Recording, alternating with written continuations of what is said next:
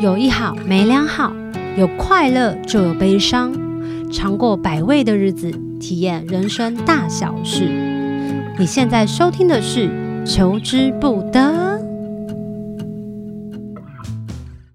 Hello，大家好，我是小球，欢迎大家收听疗愈系列《I'm Perfect》。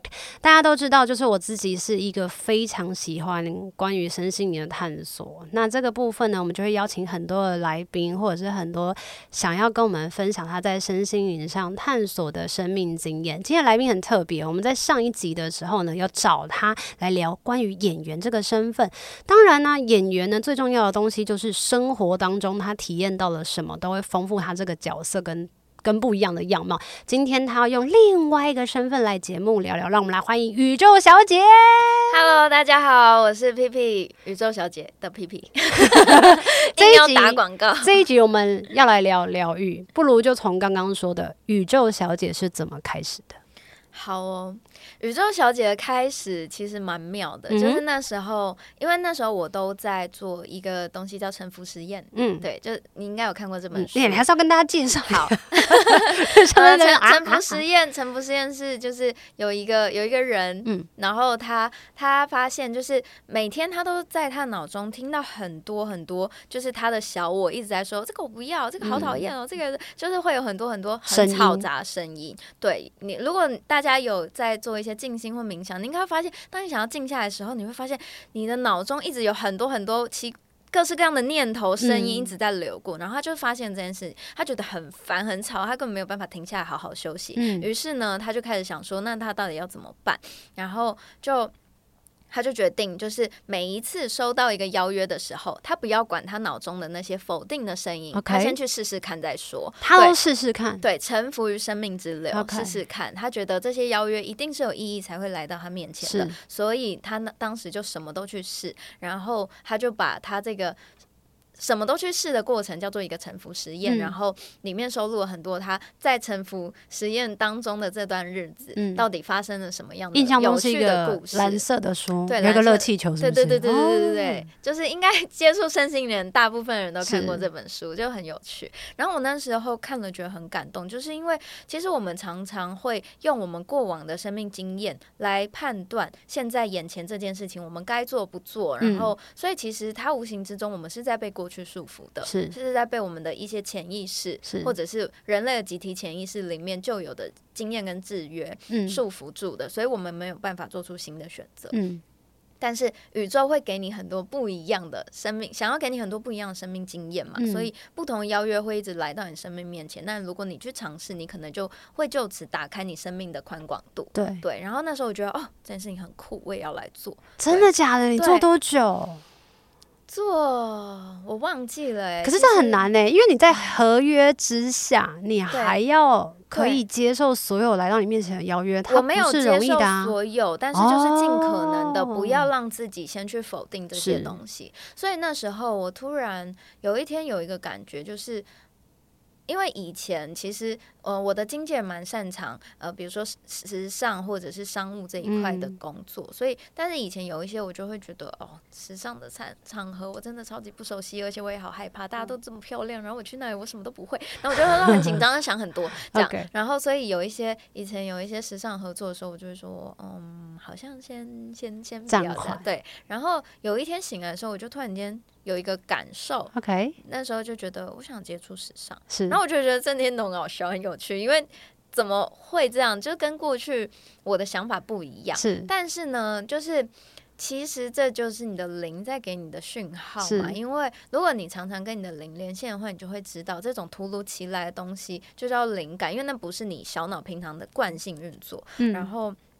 我就觉得好，那我必须实践我的沉浮实验，我就去做这件事。试试然后我就跟我经纪人说：“哎、欸，我觉得我好像可以开始接触时尚相关的东西。”他开心死了，对他很开心。然后他就说，他立刻就觉得好，那我再想办法。然后结果那一天就刚好我跟他讲的时候，然后反正就就他刚好就在路上遇到了，就我们就想说，那我们就开始来拍一些嗯嗯。呃时尚的照片，嗯、然后因为让大家知道，让大家知道我要接触这件事情了。那你你先让大家有这个 image 的话.就比较容易有这样的邀约来嘛，那是，是，是一个正向循环。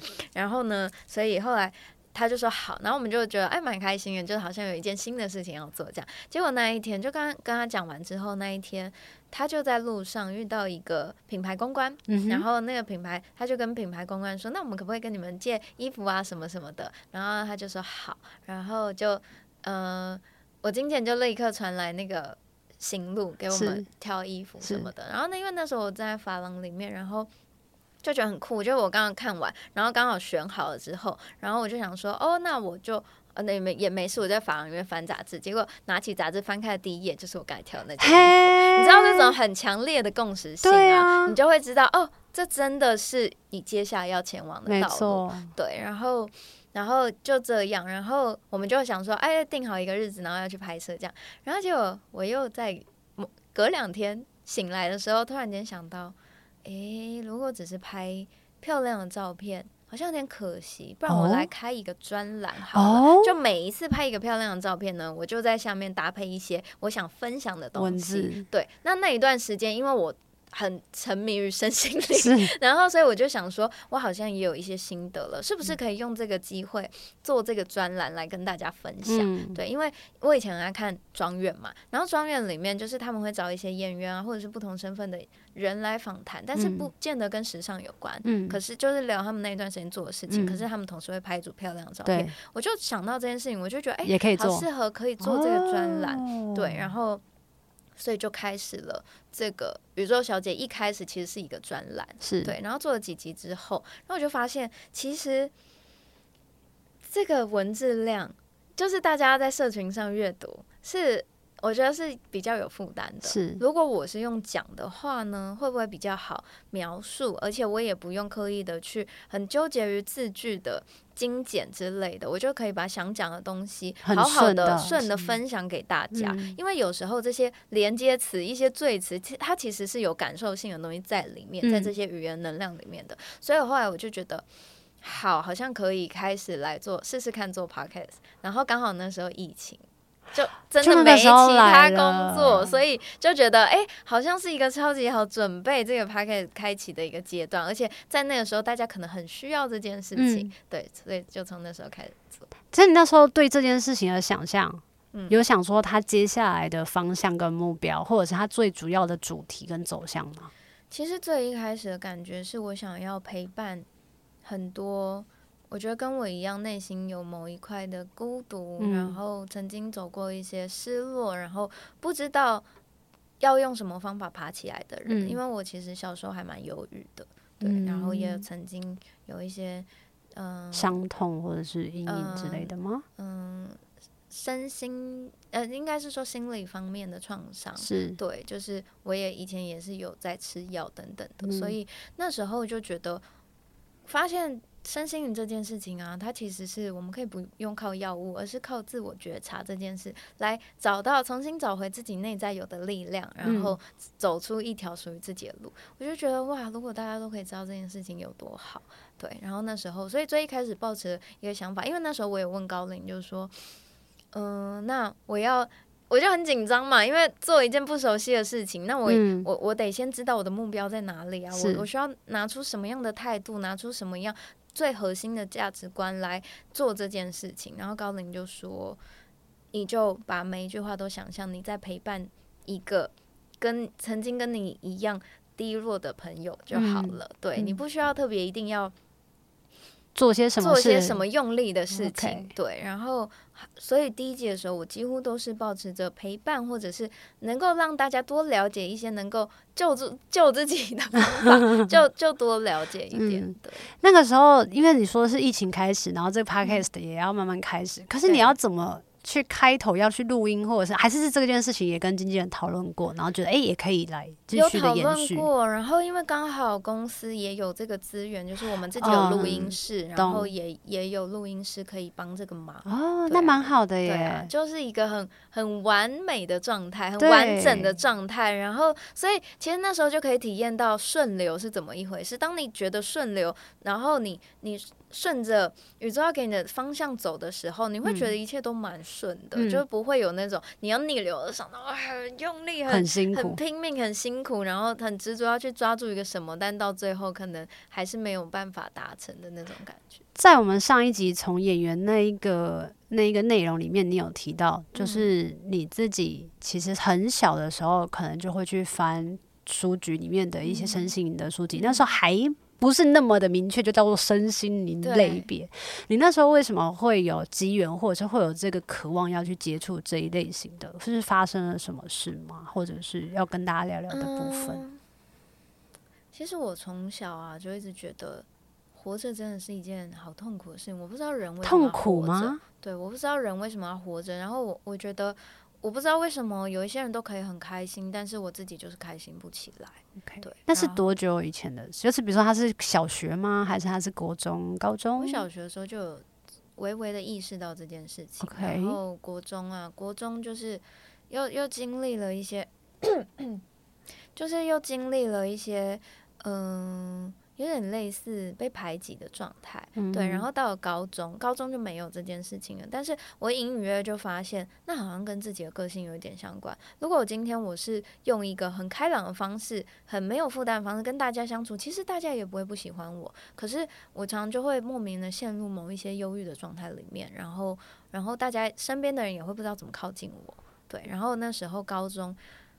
就失恋了.然后就就很伤心，嗯、然后我就看我就看了一本书，因为我以前真的很蛮爱看书的，然后我就看了一本书，就是名字讲出来可能有点糗，但是 还是跟大家分享一下，那可能算是我前几本的身心灵的书籍。那本书叫做《公主向前走》，然后公主向前走，对，它很有趣，它就是它其实是嗯、呃、在教导女生怎么。找回自己内在的力量，哇，很酷欸。对，但是他是用童话故事的方式来包装它，所以就是他就讲说，公主跟王子结婚之后，但是呢，反而从此不幸的生活开始了。然后他发现王子是一个很可怕的人，然后会一直言语上的霸凌他、虐待他。然后，但是但是好的时候又都很好，所以他不知道要怎么办。怎么办？对，然后他就开始想办法。然后后来他。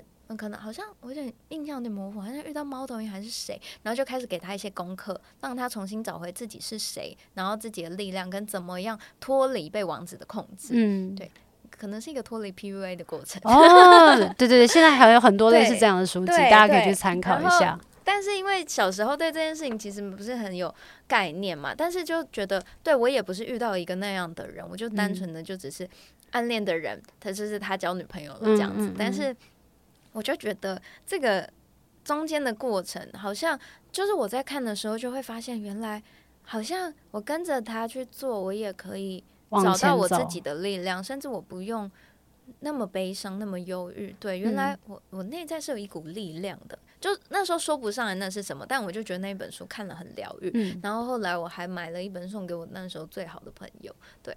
然后，所以就是在几年之后，好好几年之后. 就是我当我自己开始重新研究身心灵之后，我我当然就理解那一段路程是怎么一回事。对，然后我再重新去到书店，然后逛到那本书，就是他现在还是一直有在再版。嗯，对，然后就觉得嗯。很有趣，那还是可以协助到很多的女生吧，因为我觉得在现代的社会，然后看起来很开放、很民主、很开明，可是还是有很多的传统的价值观一直束缚着女生。比如说，我们要变得很积极、很向上，或者是我们一定要很努力的去争取别人的认同跟价值观。我觉得我们在做每件事情是这样的，然后有时候可能就会屈服在某一些权威的话语之下的，或者什么的。我觉得那本来就是或多或少都是很需要被理解这一块的。嗯嗯。那我比较好奇的是，因为上一集我们有提到你是读福大的，功课也算是好的。对，你的忧郁的点到底来自于哪里呢？嗯，我觉得其实就来自于内在的没有自信。对，没有自信，可是什么样的情况之下会让你觉得没有自信？说漂亮你也长得叫漂亮，说舒就给人家很舒服很自在，说美感你也是有的，功课好你也是有的，看起来也是一个文文静静的一个好学生。可是我就是看不到自己的价值。嘿，对，就是我。呃，没有来，当然最后后来我做了很多，比如说催眠啊，嗯、然后嗯，西塔或者是我自己读阿卡西啊，嗯、然后嗯、呃，就是接触了各式各样的疗程之后，就会发现其实有很多东西，它当然是前世的创伤经验来的，哦、对。但是，但是到这一世，我能不能想办法去填补心里那个洞？嗯、然后我能不能正嗯、呃，怎么讲？清楚的认知到，我不是我想象中的那个人。嗯，我已经长大了，我已经长大，或者是我已经有更大的力量了。量了对，我不需要再用以前的方式去生活了。嗯、对啊。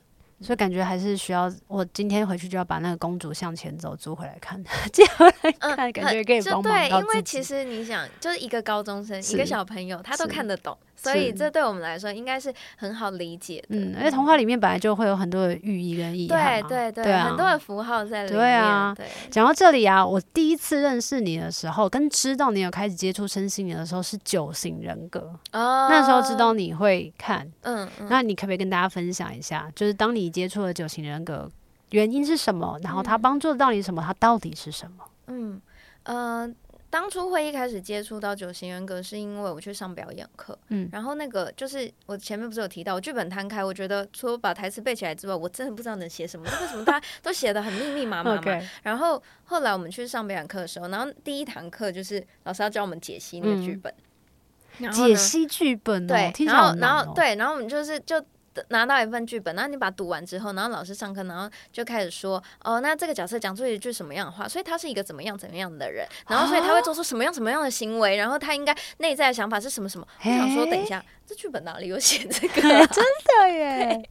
但是呢，那时候很神奇的是，比如说当角呃老师在讲 A 角色的时候，他讲出来那些行为、逻辑、语言，然后跟他可能潜在的想法是什么，可能刚好都跟我某一个朋友很像很像。那我就想说。啊，老师讲的东西好生动，然后讲到 B 角色的时候，又跟我另外一个什么可能家人或朋友好像，就是好明确。然后我就想说，怎么到底怎么从剧本上面看出这件事情的？对，然后下课的时候，我就赶快跑去问老师说：“老师，就是刚才那些东西到底是怎么看出来？是经验吗？还是是什么？”然后老师就说：“哦，因为他长期研究一个东西叫九型人格，那他借由这些语言。”就是这个角色会说出来的话，做出来的事，来判断他是哪一型人格的时候，好酷哦。对，就比如说，好，现在这个角色是投射者，是但是现在这个角色是显示者的时候，他其实会会讲话的方式跟语言。然后跟逻辑做事的方式就是会不一样，对，对，然后这当然是一些经验上的累积嘛。嗯嗯，但是老师一旦判定那个角色是那一型人格的时候，他就很可以延伸他的生长背景是怎么样，嗯、然后他往后他做事情逻辑会怎么样，嗯、当他情绪不好的时候会怎么表现，他当他开心的时候会怎么表现，嗯、对。然后对我来说，就就觉得哇。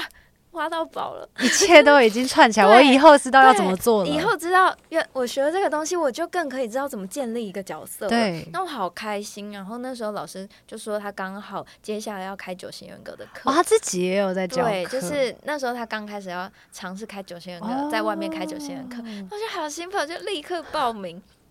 然后每一堂课，那那时候很有趣，就是他还不是一个太正式，很。开班，然后大家就是很、嗯、很大篇幅的，就是有什么一堂课三十个人那种，没有那那很小班制，是不是？对，就是我们一开始报名的人可能有十几个人，嗯、然后我们就在一个教室上课，嗯、然后上到后面你就会发现很多人渐渐不来了，因为我后来才感受到，就是其实并不是每一个人都对面对自己的内在这么有兴趣。九型 Okay 人格它是一个，我觉得它是一个蛮。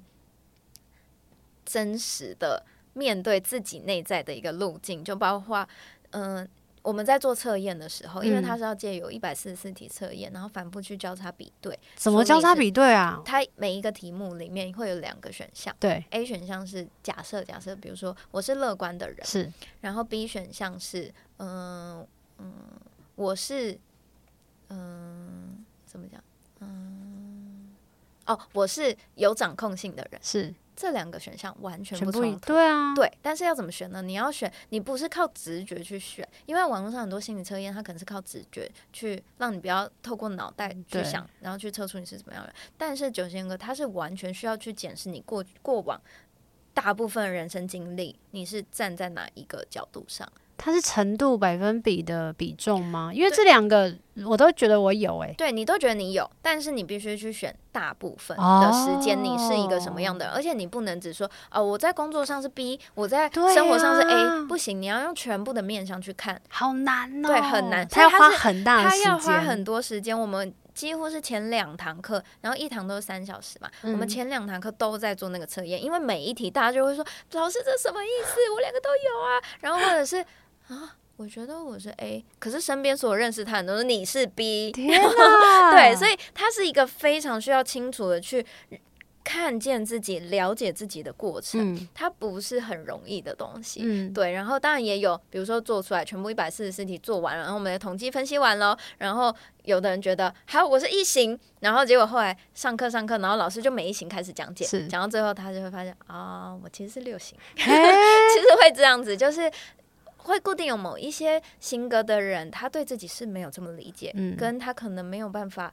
他对自己是有盲点的，嗯、或者是有一些他不愿意面对的东西。然后还有很有趣的是，我们不是一直说他要选的是你真实大部分人生大部分的样子，可是有人可能就会觉得，我想要选我想成为的那个样子。哇，哎，我觉得其实如果不是大家一直对自我觉察很有。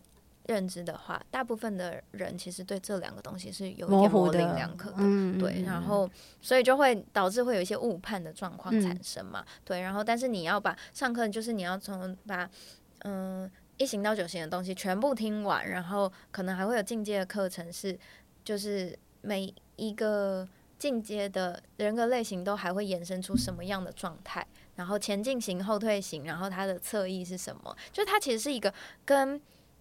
真的要研究起来，跟星盘是差不多复杂的东西。你不能只从单一，比如说我测出来，假设我我我自己本身是四型嘛，我测出来是四型人，那我就只看四型人这个不行，因为我会有我前进的状态，然后解离的状态，然后我在。四型里面，我又会有第一阶段到第九阶段。我现在在哪一个阶段？太难，很复杂。然后呢，除了你的主型之外，你还会带一个侧翼。你的侧翼会长怎么样？Oh my god！所以其实它是一个复杂的东西。我读完这个东西，我之后对自己的人生就毫无疑惑了吗？但是我那时候不会毫无疑惑。可是你会知道我现在是什么状态？对你什么状态？然后跟你的方向跟目标在哪里.我觉得当时我很像得到了一份地图，知道啊。原来难怪我我过往会一直这么长期的陷入忧郁。原来是行人的基本恐惧就是害怕分离，害怕被抛弃。Okay. 对，然后基本的欲望是什么？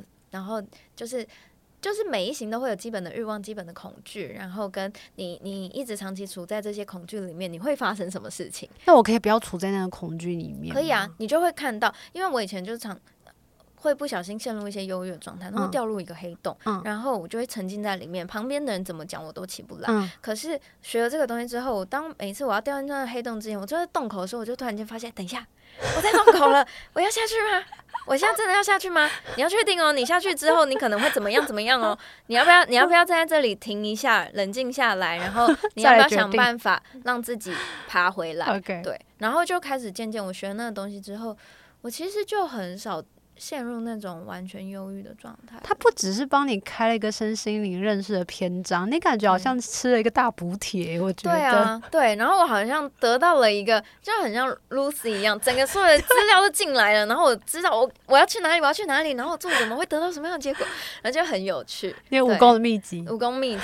对，然后。然后就是因为我从小我就对研究人这件事情很有兴趣，我、嗯、很喜欢研究人，嗯、然后研究人的情绪、人的反应，嗯、所以那时候每次下课之后，我还会抓着老师问好久。然后后来就变成是渐渐很多同学没来了，然后我们那一班认真上课的大概上到进阶班的人大概剩下四个。你说十几个变成四个？对，四个人。天啊，会不会是其他人工作太忙？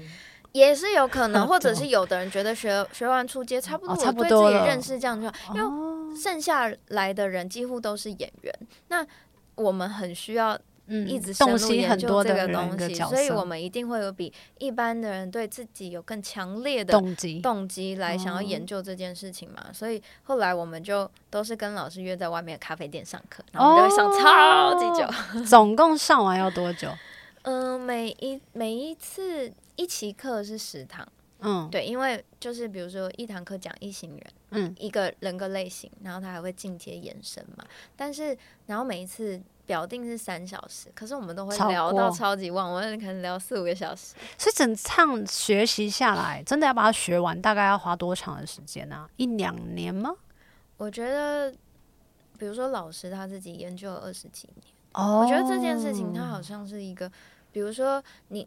当然，它是一个学习的基础嘛，是就是你一年你也可以学到一个基础，两年你也可以再进阶一点。但是最大的需要时间的东西，反而是你后来自己去搜集那个 database。哦、就是我我当然知道五行人会这样，可是实际上也在观察到这个人是五行人，然后他身上不是突变，而是真的他。比如说书中的描写是，呃，他们对知识非常贪婪。可是对知识贪婪这件事情，你你观察到，实际上两个五行人的表现程度不一样，表现程度是不一样的。哎、哦，这很酷哎、欸，对啊，就是，但是很难哎、欸。这样子会不会变成是，好像发现这世界上就算已经有分那么多型了，可是他们还是很不一样。对，其实是因为刚刚有讲，比如说每一型它里面还有不同的阶层，对啊，对啊。然后有你有可能前进到下一型，你有可能后退到。后后面那一型，然后你也有可能你带的侧翼不一样，然后你的侧翼在哪一节？是，所以那时候就是有人去算过，虽然说叫九型人格，但实际上你你真的去用数学算出来，那是几万种人格。好，听完我都超想知道我的九型人格的。除了九型人格之外，你后来还体验了什么不同的学习啊？我、哦、真的学好多，我就学了玛雅历，OK，对，十三月亮历，是，然后学了灵气呀、啊，然后花精啊，嗯、然后。宠物沟通，阿卡西，阿卡西，对，然后还学了量子触疗，是，然后嗯，还学了什么？天使疗愈，是就是各式各样。我那时候有兴趣哦，因为我的侧翼是带五行，我四行带五行，嗯、所以我对知识也是非常贪婪。我想要研究一件东西的时候呢，我就会发了疯了吗？极尽所能，一直疯狂的去，比如说看那那样的书，然后去上那样的课，嗯、然后然后生活当中。很好学呢，你提到的东西可能都会是那个类型。天哪，好疯哦！对你在学了这么多的系统，你有更加对自己不同的认识，跟自己还没学之前，你觉得最大的差别跟最大的发现是什么？除了在情绪上，你发现了你有找到自觉的方式，可以离开那个洞，或者是不要那么快掉进去之外，还有别的吗？嗯，我觉得首先其实影响最大的当然是我不会被情绪牵着走。Okay. 对，然后开始不会被情绪牵着走之后，我觉得自己的，嗯，怎么讲？呃，因为以前啊，比如说我算一些，嗯玛，嗯看玛雅历啊，或者是。可能有一些星盘或什么的，都会上面都会说我是有一些领导力的，是。那我都想说，怎么可能领到哪里？领到哪里？而且 而且我才不要，我才不要，我才不要带领大家嘞.我不敢，就是我怎么有办法在人群面前讲话，或者是做那些事情？然后，但是学了这些东西之后，我渐渐发现，哎、欸，其实原来我是有这个能力的，只是我以前一直不愿意看见，不愿意相信，跟、哦、跟当前面，其实它有点像是一个，比如说。你进到一个仓库，是，然后里面堆满垃圾的时候，你没有办法在里面发现那颗宝石，是。对，就是，但是当你渐渐把这些垃圾清出来，然后把这这些垃圾资源回收分类之后，你总有一天你会在里面找到一些有价值的东西，是。对。然后我觉得这就是一个过这个过程，身心灵的旅程，它其实就是一直在帮我们排毒，嗯。嗯，然后放掉很多根本不是你的东西，那只是一些假象，一些垃圾，然后。最后，你却发现你内在真正有价值的东西是什么？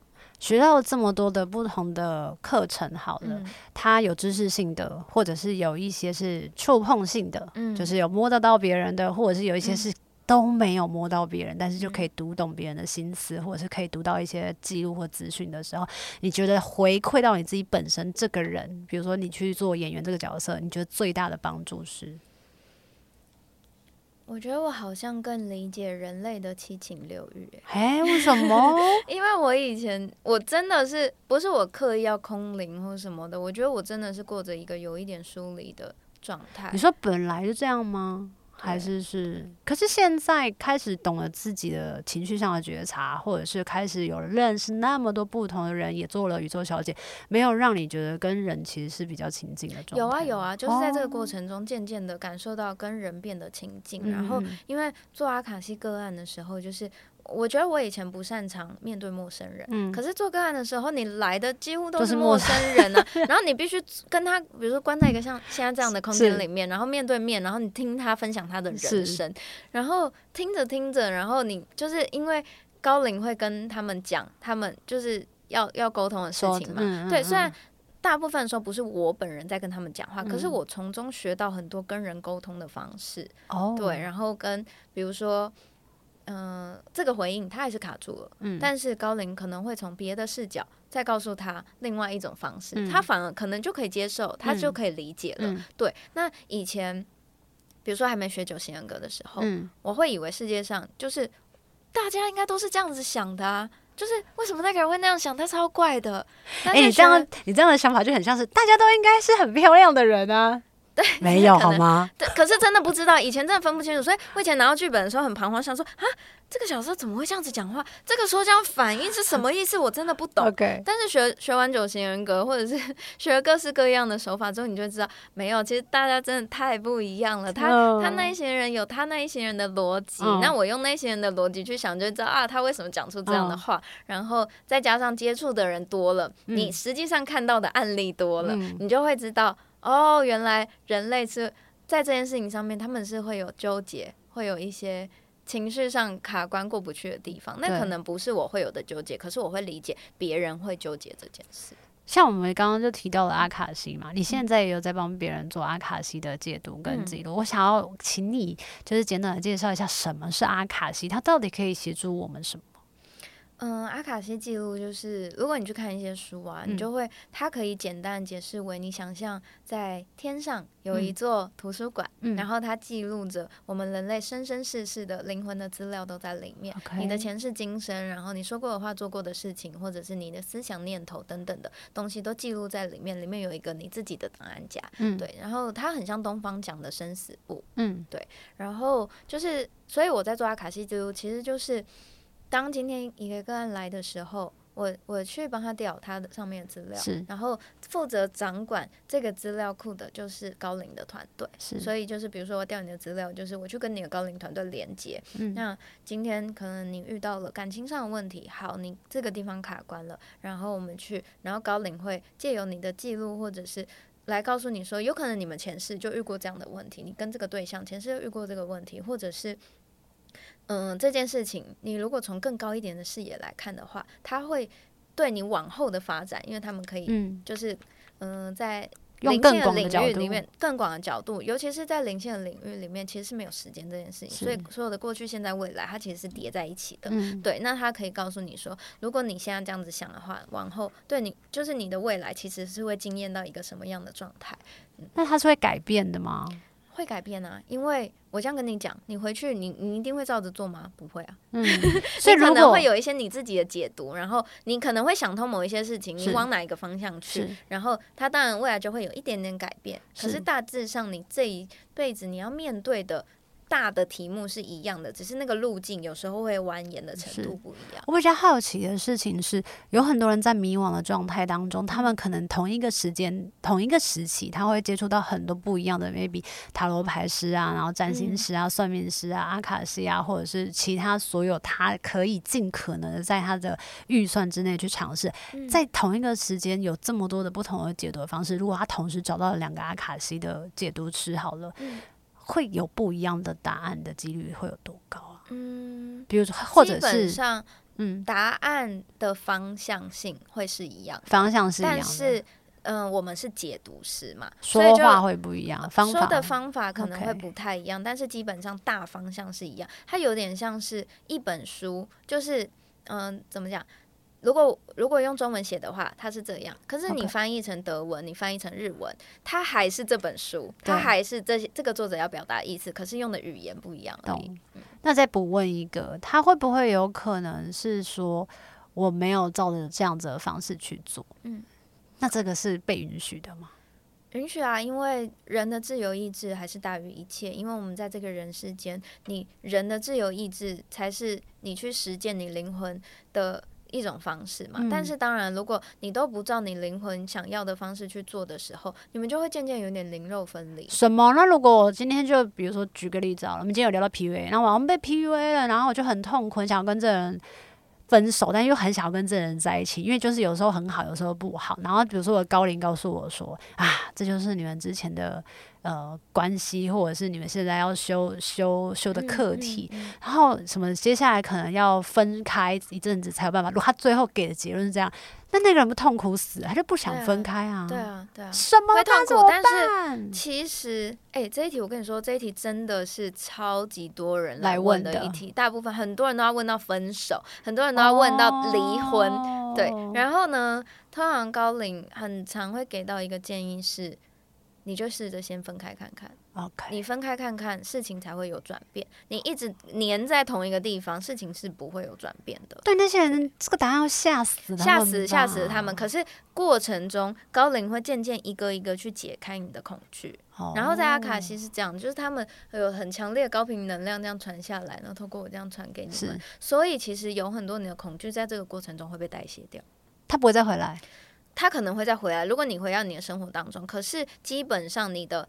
很多的能量运作是有改变的，所以你回到，就算你回来，你可能会感受到不一样的想法，嗯，不一样的状态。然后你再去面对同样一个人的时候，你可能跟他说的话也会有改变，嗯，你可能跟他沟通的方式也会有改变，你就会渐渐发现对方也会有一些改变，嗯。嗯量子纠缠。虽然我现在是单身，但听到刚刚那个有这么多人来问那个离婚跟分开，听到就觉得好毛，觉得好痛苦。我只要想到他们知道这个讯息的时候，我想他们应该在那个坐如针毡呢。就是这是我们的想象嘛？是。可是实际上，几乎来听到的人，大部分的人都会说。嗯，好，我大概知道怎么做。Hey, 其实他们比谁都清楚，他们应该要。他们只是不想承认，只是他们不知道确切的做法是什么。哦、因为高龄不只是告诉你你要分开，他可能就是他们当然一定会说，那怎么办？我现在还是舍不得，怎么办？啊、我现在是怎么怎么？他们会告诉你这个渐进的过程，你可以做什么？那他会给很大的明确的指示吗？对，比如说他们会告诉你怎么跟对方谈。嚯，这么厉害！嗯，就是他们会告诉你，就比如说有的人就会说。我想跟他跟他谈啊，可是他前妻就怎样怎样怎样怎样，他前妻怎么怎么，然后然后高林就会说好，因为他前妻现在纠结的东西是什么？是那你们一直在这个点上跟他拉扯，他当然会放不下。是你们要用另外一种视角，另外一种方式，比如说你们用爱他的方式去告诉他，其实他这样拉扯对他的人生也不好受，等等的，就是他会告诉你换一个做法可以怎么解决。然后有些人就会说啊。对呀，我我没有想过这件事情哎。高龄都会一定会帮自己吗？就是帮我们自己吗？会不会有人高龄是调皮鬼？哈哈，我才不要帮你嘞！这就是你必须要该受的啦。会，也会哦。基本上他这样讲的时候，是因为他知道他他讲了也没用，不是他知道他这样子讲，你会有别的想法产生哦，所以他会这样子。哦，他们很聪明呢。对，就比如说我有一个朋友，一 直一直。狂来问同一个问题，每一次来找我开阿卡西，他都要问同一题。是然后呢，他就他自己到最后也觉得有点不好意思，他就说：“哎、欸，你问我高龄，他们会不会一直觉得我这样很烦？”然后他的高龄就说：“对啊，烦死了。”然后呢，我们就笑完之后，然后他高龄当然就是在补充啊，他就说：“没有啦，他们知道，就是他一直问同一题，一定代表他还有卡住过不去的地方。懂那就是每一次来的时候，他们再找一个新的方法告诉他这件事情的答案，总会有一天他会遇到一个他能接受的。”听起来好像是一个疏通管道的过程。对对，其实真的就是阿卡西，我觉得阿卡西超级是一个疏通能量的过程，嗯、把你那些卡住的点一个一个松开，那你就没问题。节目到最后啊，我们要来请 P.P 跟大家宣传一下他的 Podcast 节目，还有如果你想要宣传一下你的阿卡西要怎么找到你，你也可以顺便在节目上宣传一下。如果希望有人不要打扰你，那就是讲节目就好。好，好的，嗯、呃。突突然间语塞哎，是每次宣传自己的时候都语塞。好好，嗯、呃，我是 P.P，然后我有一个 Podcast 叫做宇宙小姐。如果你对身心灵的各种疗愈手法，或者是对一些呃自己人生卡关的一些问题有疑虑的话，我觉得你可以来试着收听。大家都说听了很好睡哦，就是可以至少可以抚慰到你心灵的某一块困惑的地方。嗯、然后就是，当然大家听完之后，很多听众都会有个问题，就是那佩佩，我可以跟你约阿卡西吗？对，然后嗯、呃，其实基本上目前是依依靠缘分来接接受个案，就是。我没有办法保证我能够回应每一个人的邀约，嗯、对，因为嗯、呃，可能每一个人所带的问题跟每一个人带的目的性不一样，嗯、所以我不见得有办法回应每一个人的邀约。但是如果我感受到是有缘分的时候，我就会回复你，然后我们可以、嗯、就可以来进行。预约时间等等，对，所以如果听了这一集的朋友要找 P P 做阿卡西的话，不要留言给我，我也就变成我要当桥梁。搜寻宇宙小姐 P P S 点 Universe 一二一二，谢谢。好，我们上一集没有讲，就是如果要来宣传演员这个身份，还有这个必要性吗？你觉得？啊，当然要啊！演员的话，请找姚爱宁。好了，今天非常谢谢，就是 P P 来上节目，跟我们聊聊身心灵这一部分。嗯、然后一路上，他就是从自己的探索，然后到他已经可以分享跟带领。给这么多的人，然后需要在这个可能是深夜，可能是白天，或可能是通勤的时间，可以透过他的声音跟他的访问，然后去陪伴每一个需要他的人。如果喜欢这一集的朋友们呢，也欢迎大家就按下订阅跟分享，然后还有留言加上五颗星星，对我们来说都是一个非常非常大的支持。当然，如果可以的话，你喜欢这一集，也可以把收听链接复制给你身边的听众朋友们或者听众好友、亲朋好友。好，反正就是。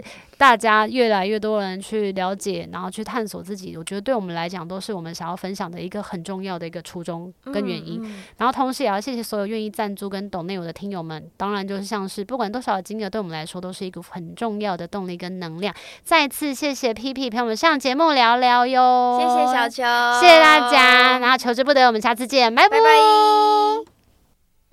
有一好无两好，有老瓜嘛会老烂。没尝过百味的日子，至少有体验一些事。如果有什么过不去的事，别太计较，求之不得。我们下次见。